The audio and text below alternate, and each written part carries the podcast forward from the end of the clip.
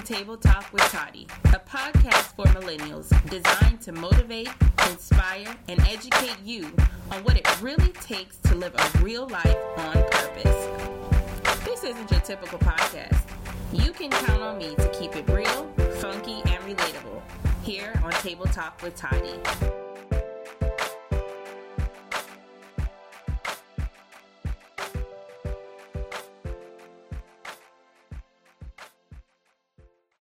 To a part where I know for a fact most entrepreneurs struggle with at some point in time in their careers. And I want to say more specifically women because we are naturally nurturers and we naturally want to help people. We naturally want people to feel good. Um, and so a lot of times, most times in businesses, especially when we're starting out and we're not very clear on um, what we're doing or we're not confident in our ability to charge, we tend to undercharge. And that ends up leaving you frustrated, not to mention broke. But you can't build your business if you are not charging um, based on the time and the investment that you're spending um, in your business. So, I want to share with you something. I did a broadcast earlier this year on Periscope about three realities to face when, about charging when you're worth. So the first thing is what you allow is what will continue, right? So, for example, I use if you went to an all you can eat buffet on Sunday and the food was so good, you kept going back, but they didn't charge you for all the extra meals most of us would keep going back to that place because they're not making you pay. So you're in a sense taking advantage. This is what happens in business when you don't charge what you what you're worth and you discount people all the time. When you do get confident enough to raise your rates, those same people who you kept discounting, they're not gonna want to pay your new rates. They're not going to see your worth because you kept letting them come back to the buffet for free and you let kept letting them come back at a discounted rate. So anyone on this planet, you're going to keep going back until you are made to pay what you're worth. Um, the second reality to face is that everyone is looking for ways to save money. Therefore, if they can squeeze value from you and your business without coming out of pocket, they will. That kind of piggybacks off of the first point that I just made. C, people won't see your worth. You have to show and tell them. Um, so, this is why it's also important to make sure that you're continuously building and learning um, and perfecting your craft because, you know, obviously people aren't going to pay if you don't know what you're talking about. People aren't going to pay if you can't provide them a solution or give them some results. Um, so, people have to see you show and tell them what you're worth. Um, the second reality to face is you have to just be sick and tired of being sick and tired of being broke.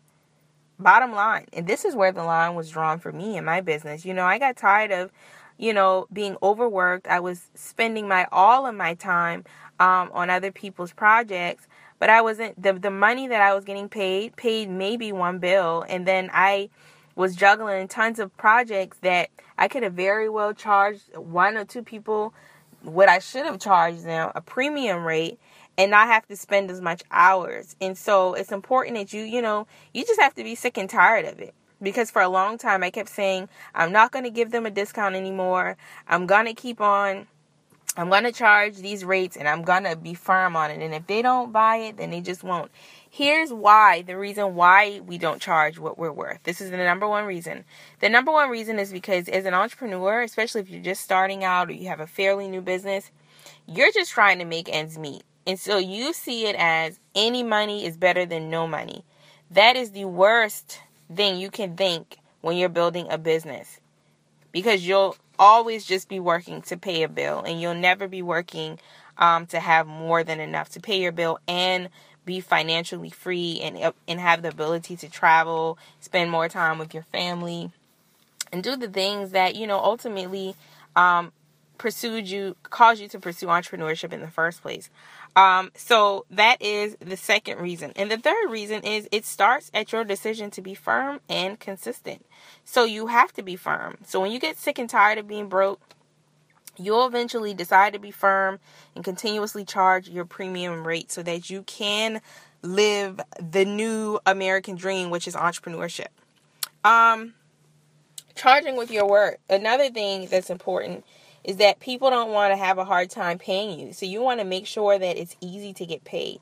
So this is where, you know, having a PayPal or Stripe account uh, comes into play. You know, having a card reader in your clutch, in your purse, so that you can always accept payments on spot.